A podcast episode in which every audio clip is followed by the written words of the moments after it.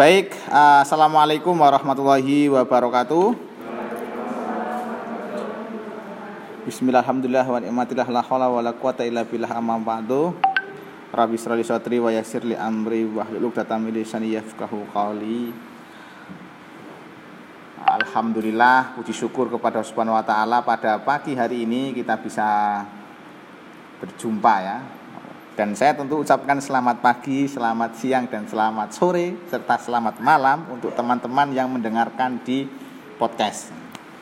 Dan untuk teman-teman yang luring, bisa ucapkan selamat pagi. Ini nuansa masih syawal, tentu kita harus saling berlebaran ya.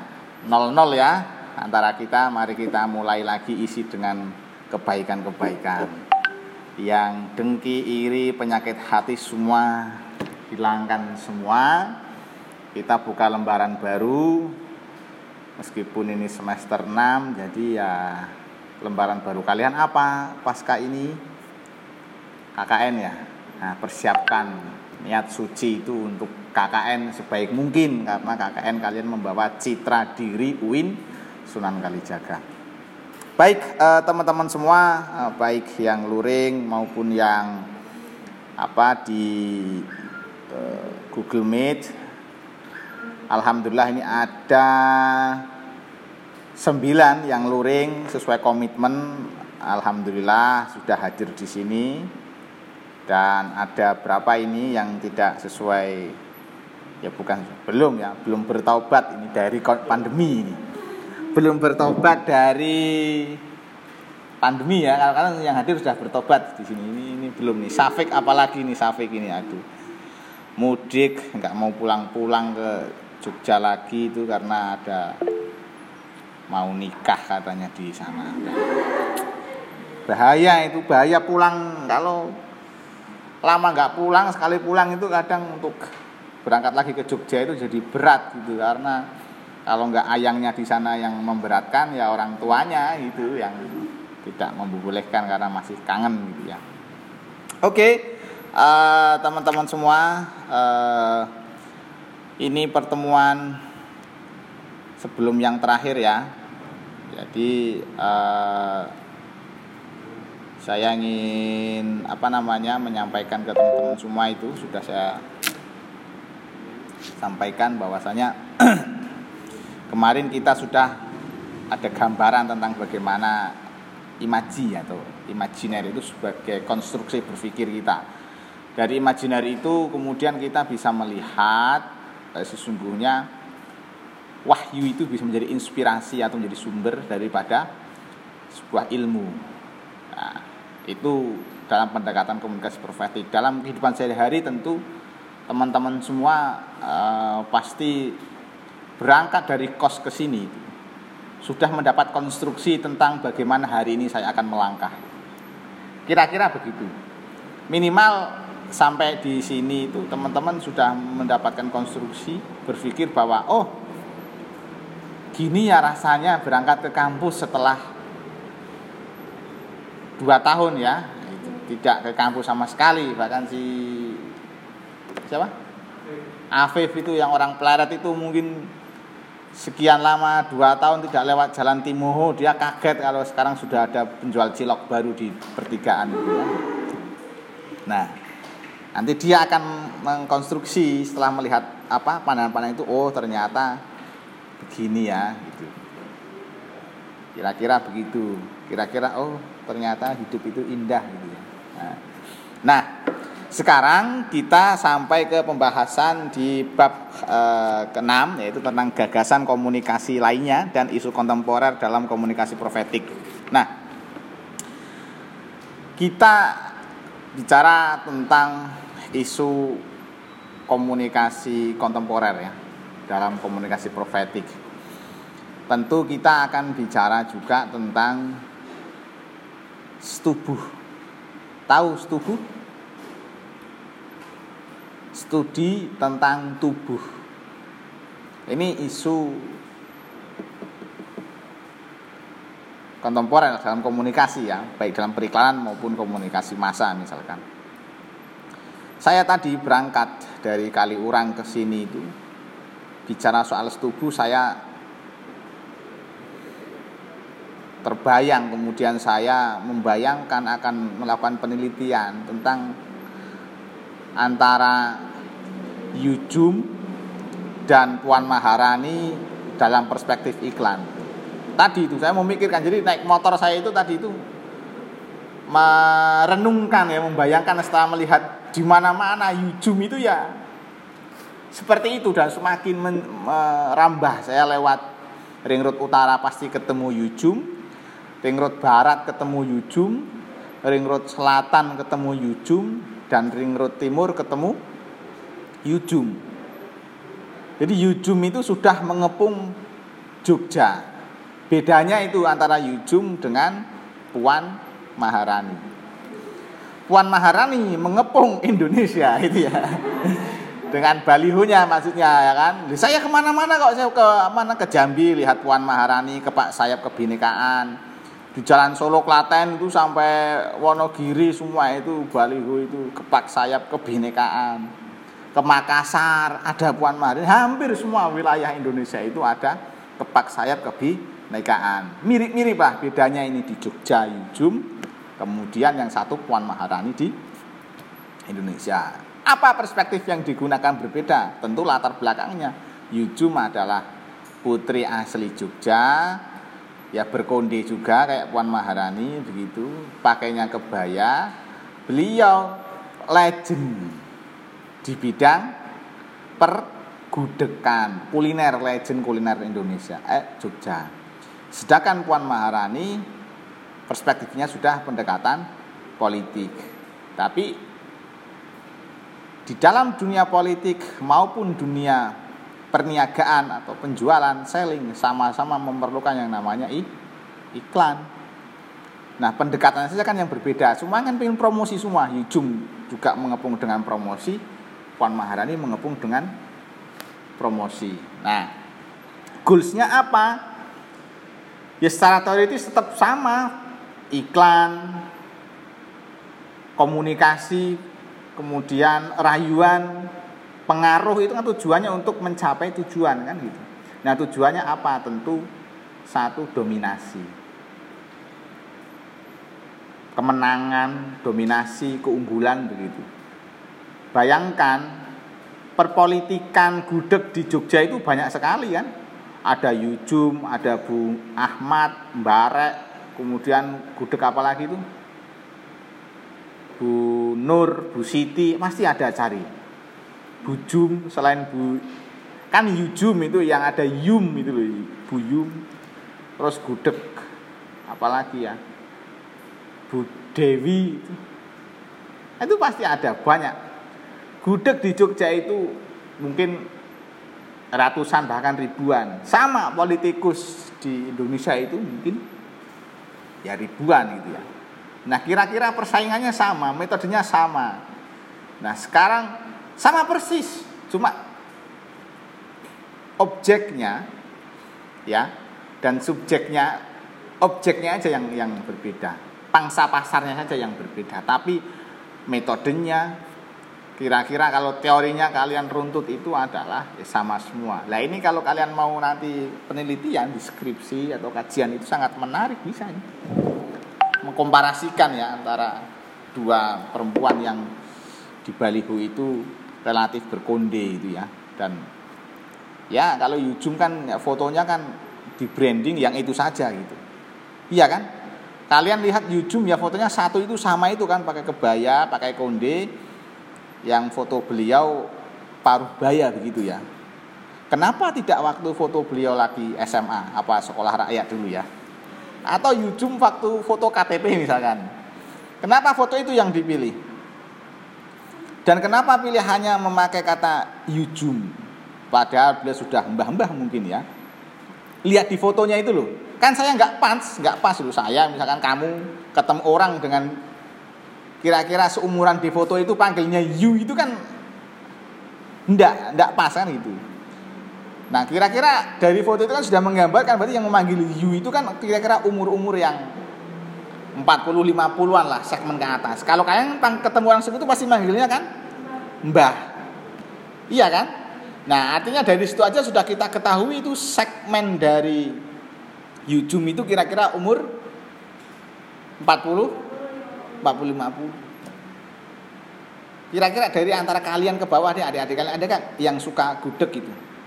Ngebet banget hari-hari makannya gudeg begitu. Kalah karena sama gacoan kan? Iya kan? Kalah sama apa yang baru-baru inilah begitu. Nah, artinya juga memang segmennya YouTube ya memang usia dewasa lah ya, usia 40 30 ke atas begitu. Bahkan sampai kakak-kakak nenek-nenek ya karena gudeg kan mudah ya dikunyah bagi yang giginya sudah hilang ya masih bisa makan gudeg lah begitu kan nggak mungkin kan. Yang sudah giginya hilang suruh makan apa namanya yang keras-keras begitu sate atau apa kan bisa satu jam nggak selesai-selesai itu ya. Nah kira-kira Yujum punya segmen itu. Kemudian kalau kita bandingkan dengan Bu Puan Maharani misalkan ya dari tagline kepak sayap kebinekaan ini kan ya mungkin penangkapan dari tagline itu kan ingin menggambarkan bahwa Ibu Puan Maharani ini sebagai pemersatu ya kepak sayap. Jadi saya membayangkan ini ini bayangan saya. Kan tadi saya bilang imaji itu ya kepak sayap kebinekaan. Saya membayangkan kepak sayap berarti kan seorang burung kan berkepak-kepak itu sayap. Itu jelas ini dalam kondisi di langit gitu. Nah artinya kebinekaan Indonesia yang begitu apa namanya banyak begitu beragam kan. Keberagaman itu uh, ingin di apa ya diunggulkan, diterbangkan, ditinggikan begitu. Artinya tetap bahwasanya Indonesia itu membawa citra diri ke dunia itu dengan uh, berbagai macam uh, perbedaannya gitu. Artinya ya Bhinneka Tunggal Ika itu sebagai salah satu semboyan yang memang mengikat atau menjadi kepribadian bangsa itu. Nah, kira-kira simbolisnya itu Bu Puan Maharani ingin mengarah ke sana bahwa dia itu representatif dari semua uh, perbedaan dan golongan. Saya kira begitulah kira-kira. Nah, itu kira-kira strategi uh, pasar strategi iklan saja. Nah, sekarang kita kembali ke setubuh tadi itu. Kenapa uh, bandingkan ya antara Puan Maharani, Yujum kemudian dengan iklan-iklan yang di baliho itu. Yang apa MS Glow terus yang glowing glowing itu. Di Jalan Gejayan itu saya mengamati ada empat baliho. Yang satu laki-laki yang hitam di bawah kemudian setelah memakai produk itu menjadi putih sekali di atasnya. Jadi baliho itu kalau dari Gejayan ke sini itu kalian akan menemukan cowok yang saya nggak kenal intinya tapi dia mukanya itu hitam. Tapi setelah pakai before ya, afternya itu putih sekali, kayak masker yang dipakai Devanda itu. Kok Devanda namanya itu Nanda ya, Nanda ya. Lepasan maskernya nanti. Nah, putih sekali setelah memakai produk itu. Nah ini kan sudah membuat konstruksi mengeksploitasi ras sesungguhnya. Nah ini kalian harus kritis dalam pendekatan ini. Ya komunikasi profetik arahnya nanti begitu. Belum lagi yang perempuan satunya yang sini di make up merah-merah, sini separuh dikasih make up separuh yang enggak itu loh. Yang kayak badut kayak yang hmm, siapa yuk? Yang di dulu Trans 7 itu Celin atau siapa dia? Jengkelin itu lah ya. Mirip-mirip saya bilang ini jengkel bukan itu ya. Tapi mirip-mirip. Yang satunya lagi di pertigaan Gejayan UNY itu ada seorang perempuan yang rambutnya sangat halus, kulitnya mulus tanpa noda, pokoknya representasi cantik itu ya mulus, putih, rambutnya lurus.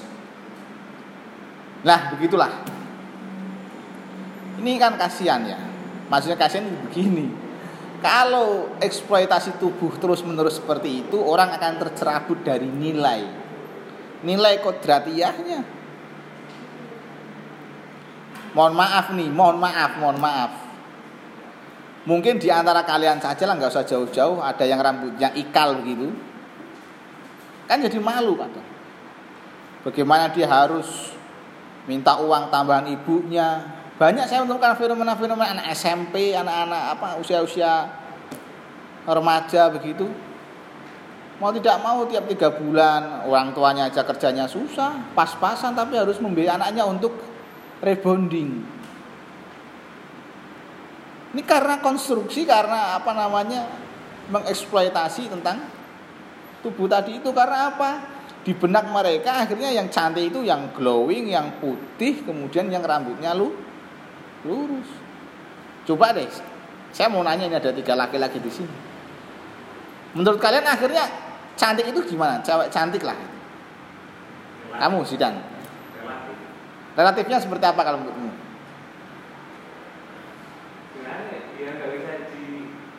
Mohon maaf nih, mohon maaf, mohon maaf. Misalkan saya tanya Zidan, kamu lihat cantik cewek nih, ya, rambutnya ini ini kamu nggak usah ini fair aja ya fair. Hati kamu yang biasa kamu manulah lihat cewek cantik gitu. Lihat cewek cantik. Uh, lihat perempuan. Kemudian rambutnya keriting. Rambutnya keriting nih. Bawaan lah keriting. Terus kulitnya hitam. Ya. Badannya mohon maaf nih badannya misalkan gemuk. Nanti akan panjang nanti. Kira-kira gimana? Menurut kamu lihat cewek cantik cantik nggak itu menurutmu? Hitam, keriting, badannya gemuk. Iya, semua cewek cantik, Pak. Hah? Cewek itu cantik, tinggal relatif aja yang lihatnya, Pak.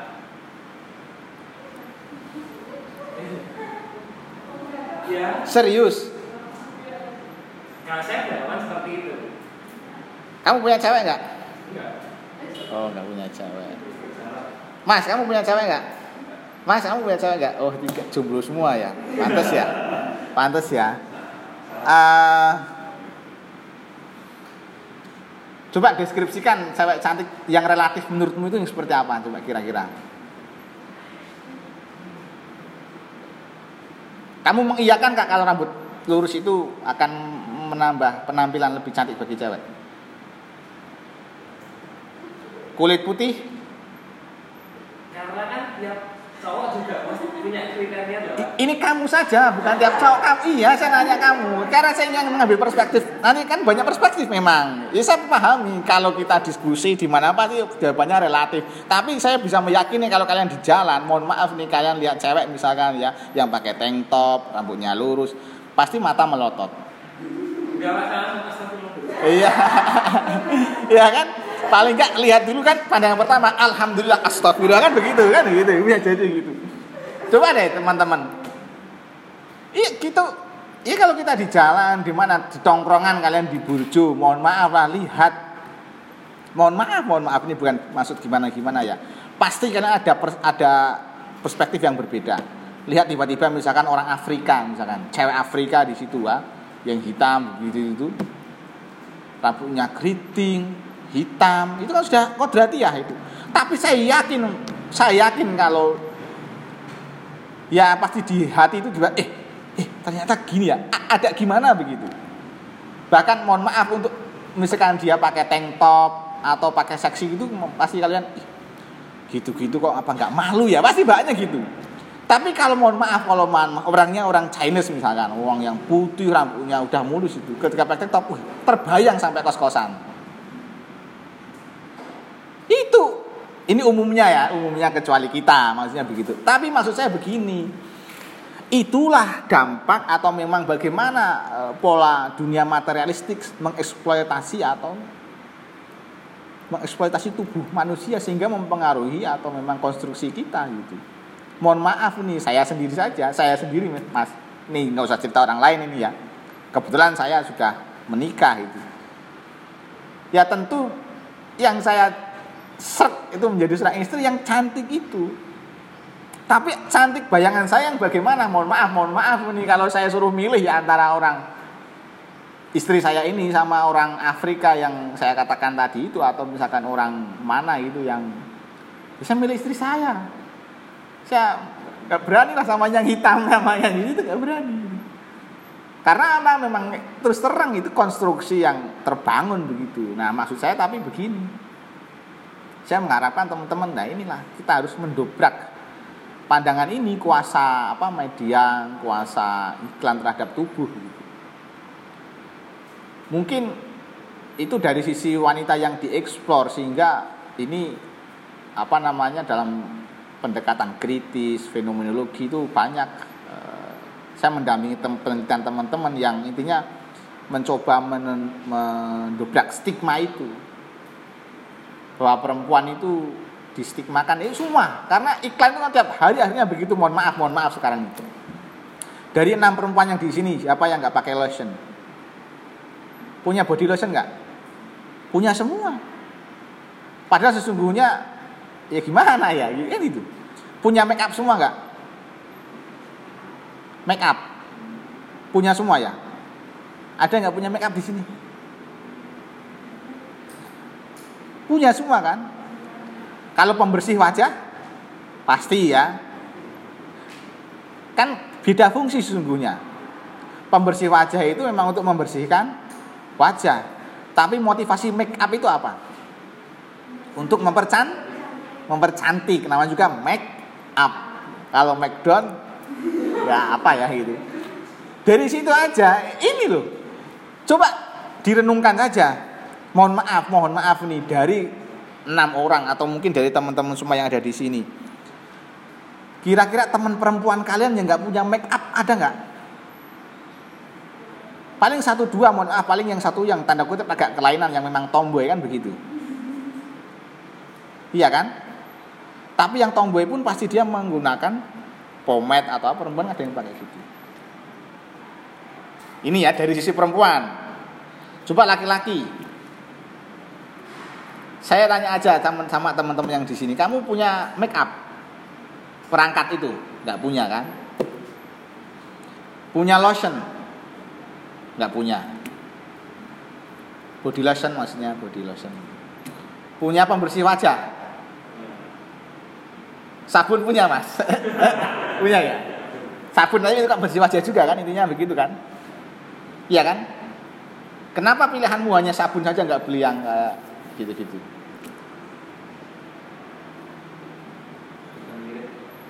Ngirit ya? Oh ngirit. Oh ya ngirit. Oke. Okay. Pasti perempuan juga sama-sama ngirit juga. Tapi tetap beli Iya kan? Laki-laki ngirit, wes pokoknya yes wajah ini pantas lah nek jomblo misalkan begitu me, me, apa ya meyakini kegantengannya ya memang seperti ini ini kan gitu kuat gitu karakternya ya karena memang konstruksi bangunan laki-laki glowing itu memang baru-baru baru-baru aja ya Kalian coba lihat laki-laki glowing glowing itu kan baru-baru aja setelah Natasha CS muncul itu. Sebelum itu kan era saya aja nggak ada itu. Ya dulu ya laki-laki ganteng itu maco itu ya ketika memang berkeringat kemudian berotot ya kan? Kuli bangunan lah itu maco lah gitu ya. Ya mantap kan itu ya? Kuli bangunan maco minumnya ekstra jos gelasnya ditaruh di bawah. Ekstra jos sampai gelasnya pecah biar gitu ya. Tapi kira-kira begitu gambar. Tapi sekarang kan sudah konstruksi itu mulai berubah. Zidane ini kalau mungkin dia nggak pakai, bisa jadi, bisa jadi suatu saat laki-laki juga akan menggunakan make up. Make upnya ya bukan yang satu apa? Exido terus yang gini-gini namanya?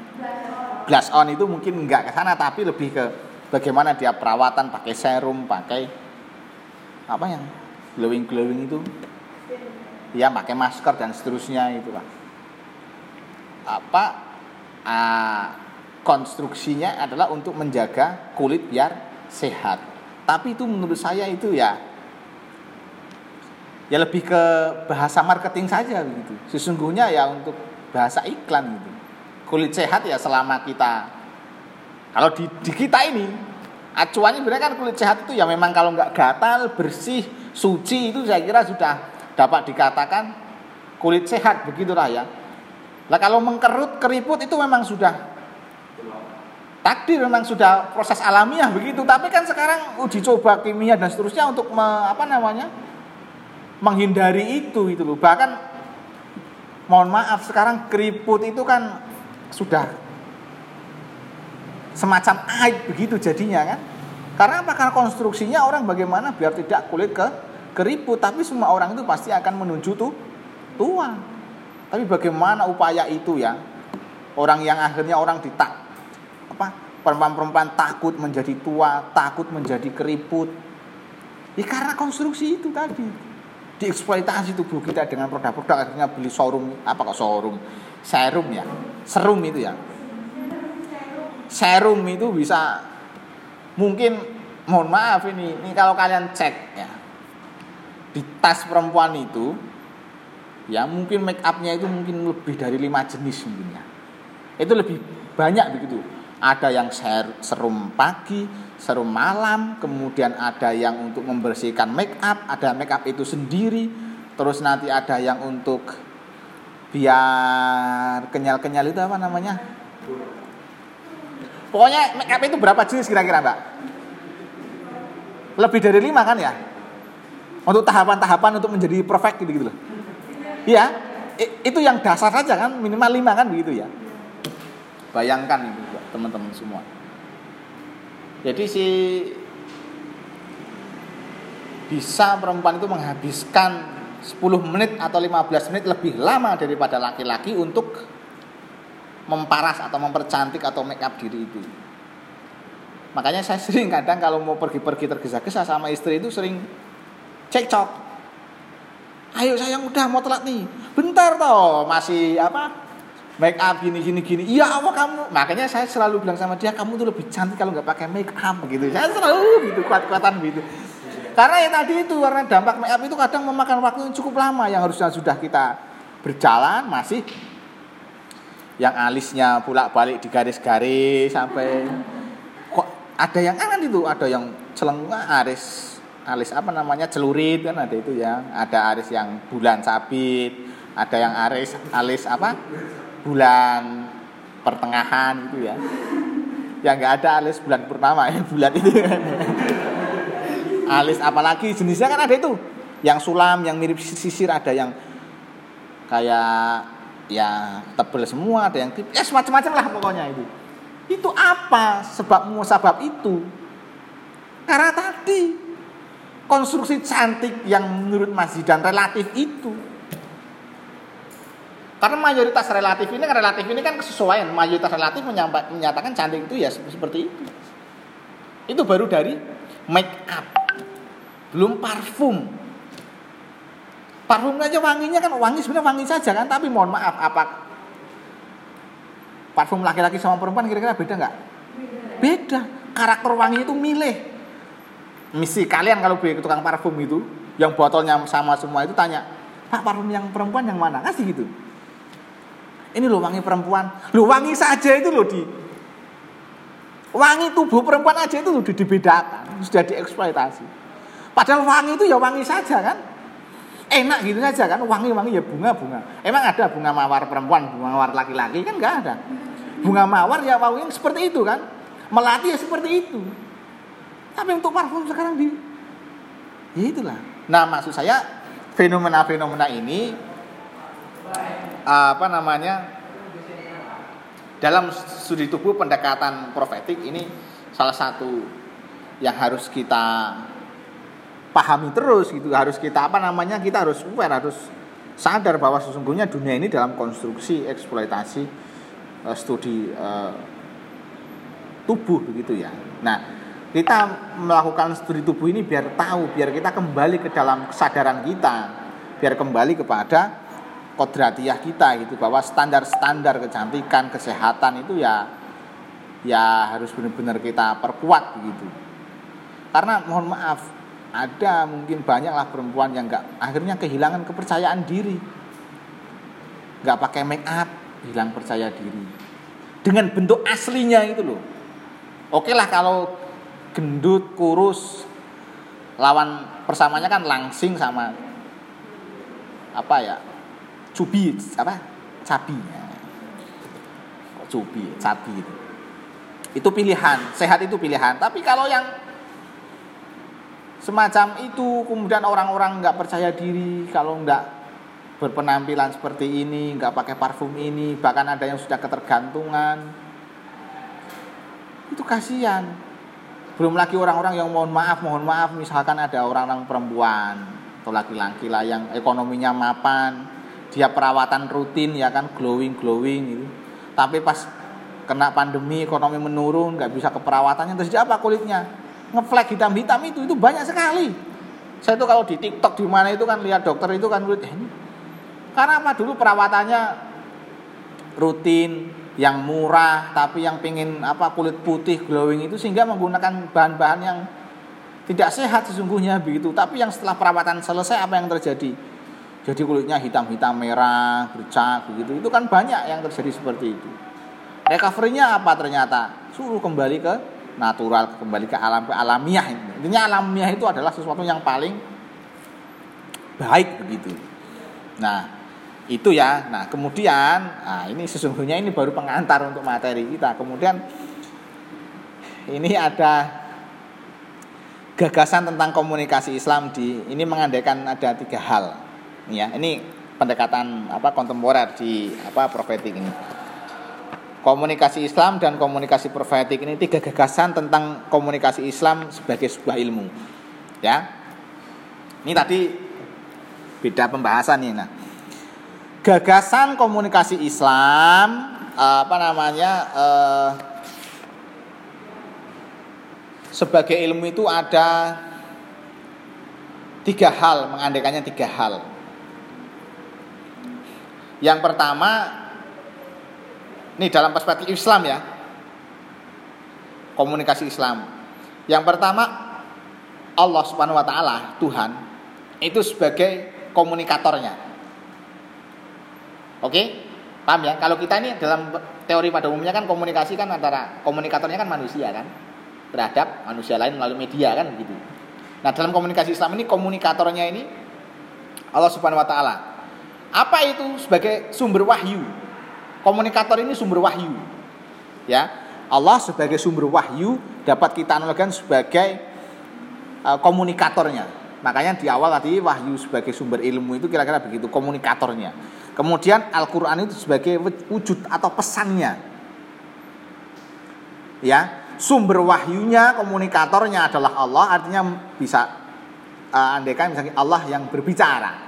Pesannya itu apa? Al-Qur'an itu bentuknya ya wahyu bentuk wahyu itu Al-Qur'an. Nah, siapa sebagai uh, pembawa wahyu itu? Perantaranya, mediatornya. Malaikat. Nah, kemudian uh,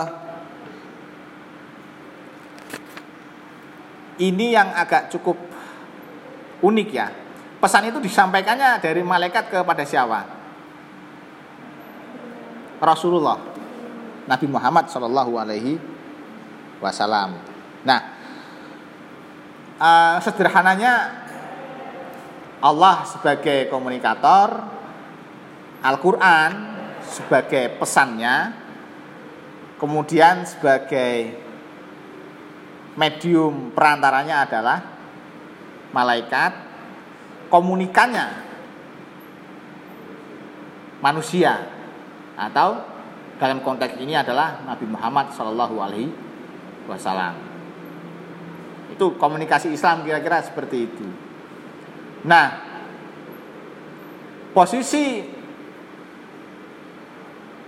Rasulullah Shallallahu Alaihi Wasallam juga akhirnya menjadi komunikator,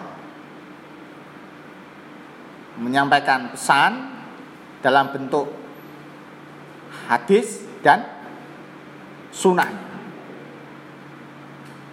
Kepada siapa? Medianya apa? Eh, eh, pesannya apa tadi ya?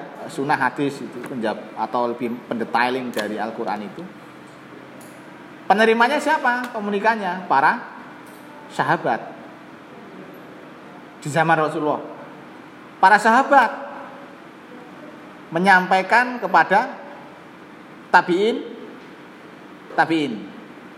Terus, terus, terus, terus, terus tapi menyampaikan kepada ulama dan seterusnya itu. Nah, ajaran-ajaran itu itu kira-kira sanat komunikasi Islam itu seperti itu. Ya dalam keilmuan perspektif ya konstruksi sanat kita itu kira-kira seperti itu. Dari ulama, ulama kemudian sampai ke kita ini para wali songo ya sampai kepada ulama-ulama pertengahan, ulama-ulama abad 18 abad ke-19 Syekh Nawawi Al-Bantani kemudian terus dan seterusnya. Sampai lebih muda lagi ke Ki Hasim Asy'ari, Ki Ahmad Dahlan dan seterusnya. Itu kira-kira sanat ya, sampai ke Prof. Kunto Wijoyo, disampaikan ke Prof. Iswandi Saputra, disampaikan ke Prof kandidat Ahmad Zuhri ya kan, kandidat. Disampaikan ke Zidan gitu loh kan. Jadi dalam komunikasi Islam sanat keilmuan kita kira-kira seperti itu. Ya. Nah, Zidan belajar dengan Ahmad Zuhri, Ahmad Zuhri belajar dengan Iswandi Saputra, Iswandi Saputra belajar dengan Kuntawijoyo, Kuntawijoyo belajar dengan seterusnya sampai ke Rasulullah. Kira-kira seperti itu. Nah, inilah pentingnya kita luring untuk menyambungkan sanat daring juga sanat. Tapi kalau internya terputus, sanatnya akan terputus. Begitu. Itu kemenangan luring gitu ya. Nah, kira-kira seperti itu ya. Nah, uh, tadi saya menyampaikan yang awal tadi itu. Kira-kira Rasulullah posisinya di mana? Ya, ketika uh, apa namanya mengandaikan bahwa komunikatornya, pesannya adalah komunikatornya Allah Subhanahu wa taala, pesannya adalah Al-Qur'an ya. Kemudian malaikat sebagai perantara.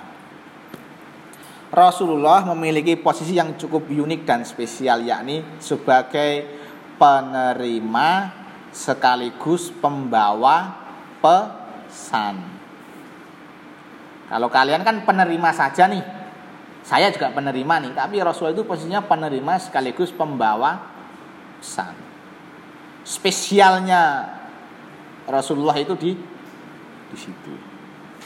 Pesan yang diterima kemudian disampaikan kepada umat Islam sebagai halayak atau komunikan pada umumnya.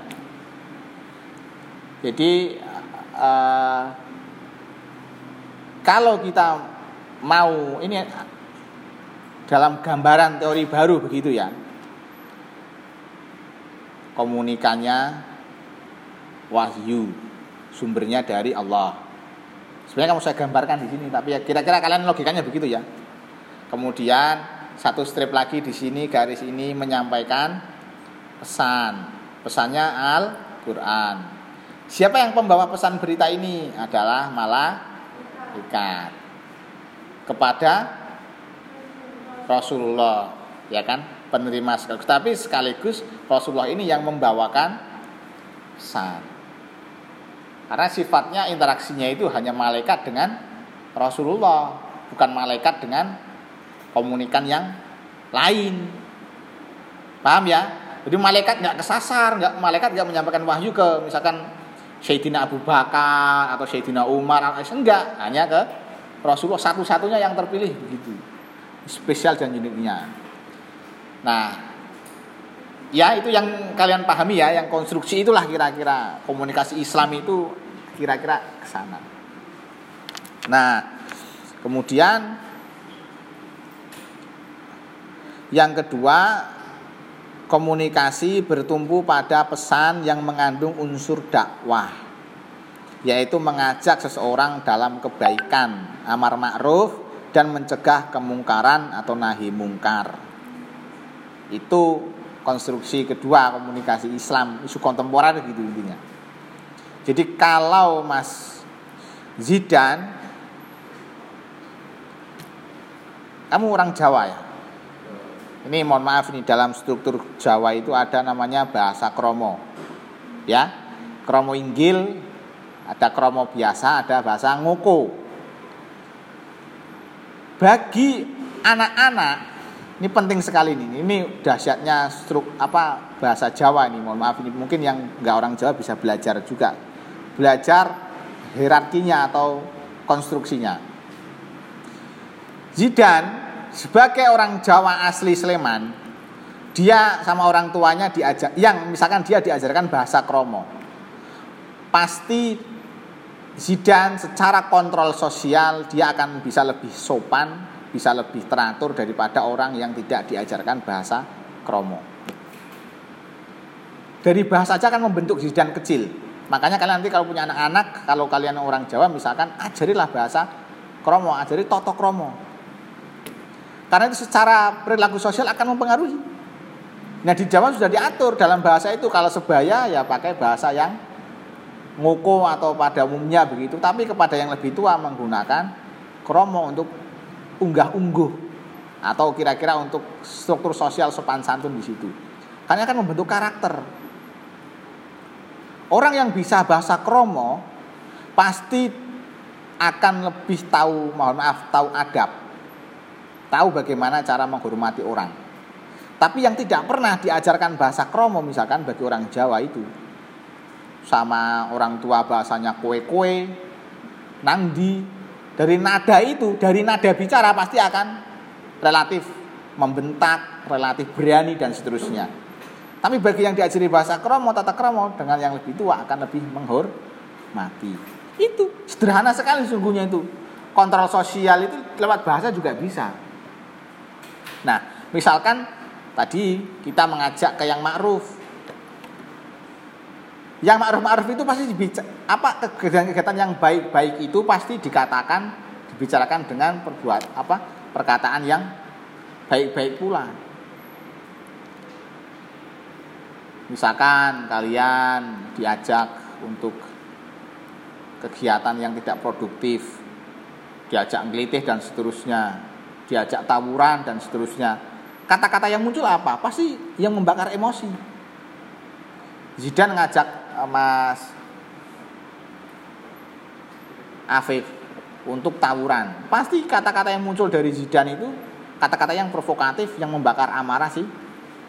Pakai. Tapi kalau kata-katanya yang mengarah kebaikan gitu, ayo itu pasti sejuk. Nah kira-kira begitu. Komunikasinya harus apa namanya membawa atau mengajak orang ke dalam kebaikan dan mencegah kemungkaran. Nah, dalam proses komunikasi tersebut pendakwah dai dinisbatkan sebagai komunikator. Materi yang dibawa atau materi dakwah itu Al-Qur'an itu sebagai pesan. Kemudian sedangkan mimbar, podium, media atau sosial media masa atau media masa itu apa sebagai media. Nah, halayak umat Islam sebagai e, matu atau komunikan. Jadi komunikasi kadang dulu ada pertanyaan kan, apa bedanya komunikasi dakwah dengan komunikasi pada umumnya begitulah. Ya karena kalau dakwah itu dai komunikatornya itu namanya dai pembawa pesannya ya pesan Al-Quran tadi itu atau hadis atau sunnah yang disanatkan atau yang disampaikan oleh Rasulullah. Kemudian itu sebagai pesan. Nah sedangkan kan ada tuh yang ada mimbar podium atau panggung atau media sosial itu karena dia kan ada yang model ceramah. Di banyak halayak begitu yang present apa klasikal gitu model sekolah begitu ada ada yang model jamaahnya ribuan di depan itu. Ada yang bicaranya cuma di sekarang di media sosial.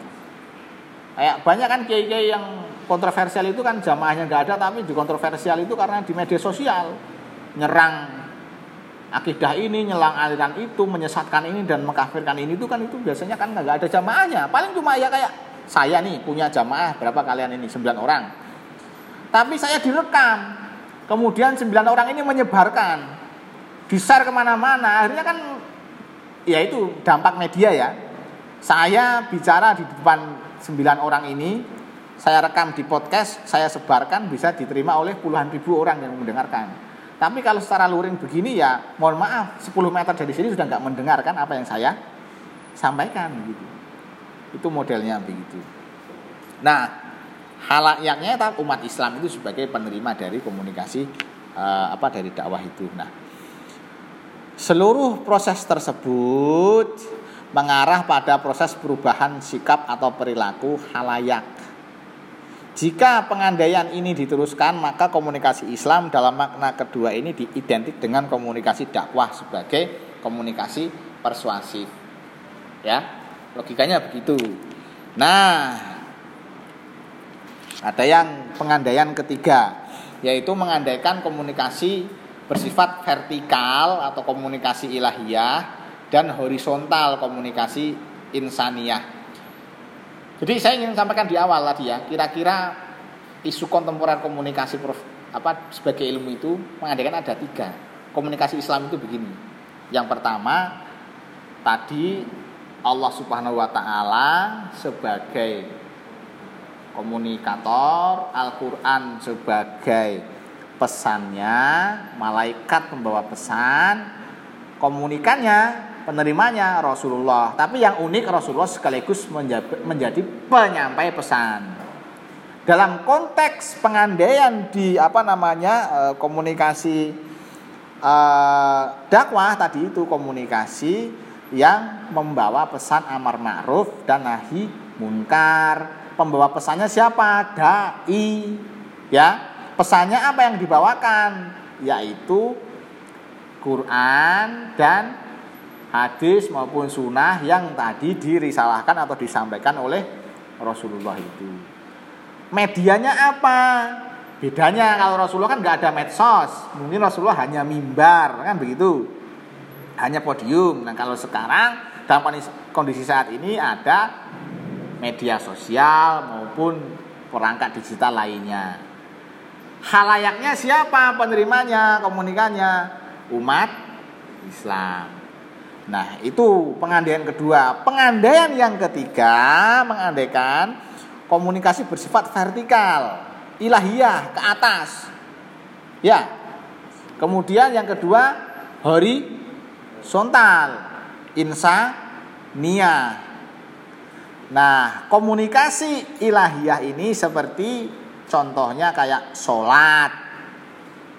Sholat itu kan berkomunikasi kita itu kepada Allah Subhanahu wa taala isinya apa? Doa-doa dan permohonan permohonan dan pengakuan pengakuan. Kalau saya kan kabiro walhamdulillah kasiro. Ini wajah tuh wajhia. Itu kan pengakuan. Tapi kalau yang Muhammadiyah gimana, Wanda? Allahumma bait. Apa artinya itu? Saya tidak paham. Kamu kabiro apa Allahumma bait? Oh kabiro lagi ya setelah nggak sekolah di Muhammadiyah gitu ya. Oh mau bait gitu ya.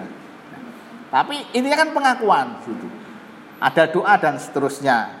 Tapi kita meyakini kan bahwa kita itu sedang berkomunikasi dengan Allah meskipun mohon maaf kita tidak tahu kan tidak membayangkan kan begitu. Emang kalian sholat itu membayangkan wujud Allah seperti apa kan enggak? Ya hanya meyakini saja apa membacakan doa itu kan. Apakah meyakini Allah di depan kayak orang ngomong itu kan tentu juga enggak juga kan begitu. Nah itu kira-kira apa bersifat yang ilahiyah ya seperti sholat fardu puasa yakat dan haji.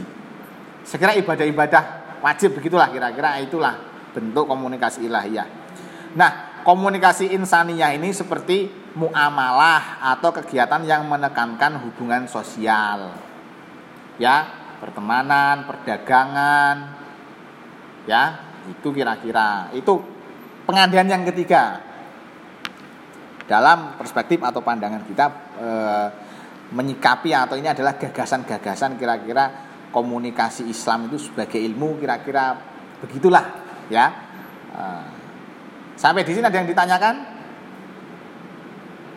Yang luring ada yang mau bertanya? Tidak ada, terima kasih. Yang daring ada yang bertanya? Tidak ada juga, terima kasih. Baik, ini sudah lewat jam kita selesai. Terima kasih atas waktunya partisipasinya. Mari kita akhiri bersama. Sesi ini dengan bersama membaca surat Al-Asr dalam hati masing-masing. Bismillahirrahmanirrahim. Wal asri. Baik, terima kasih atas kesempatan dan kehadiran teman-teman semua. Assalamualaikum warahmatullahi wabarakatuh.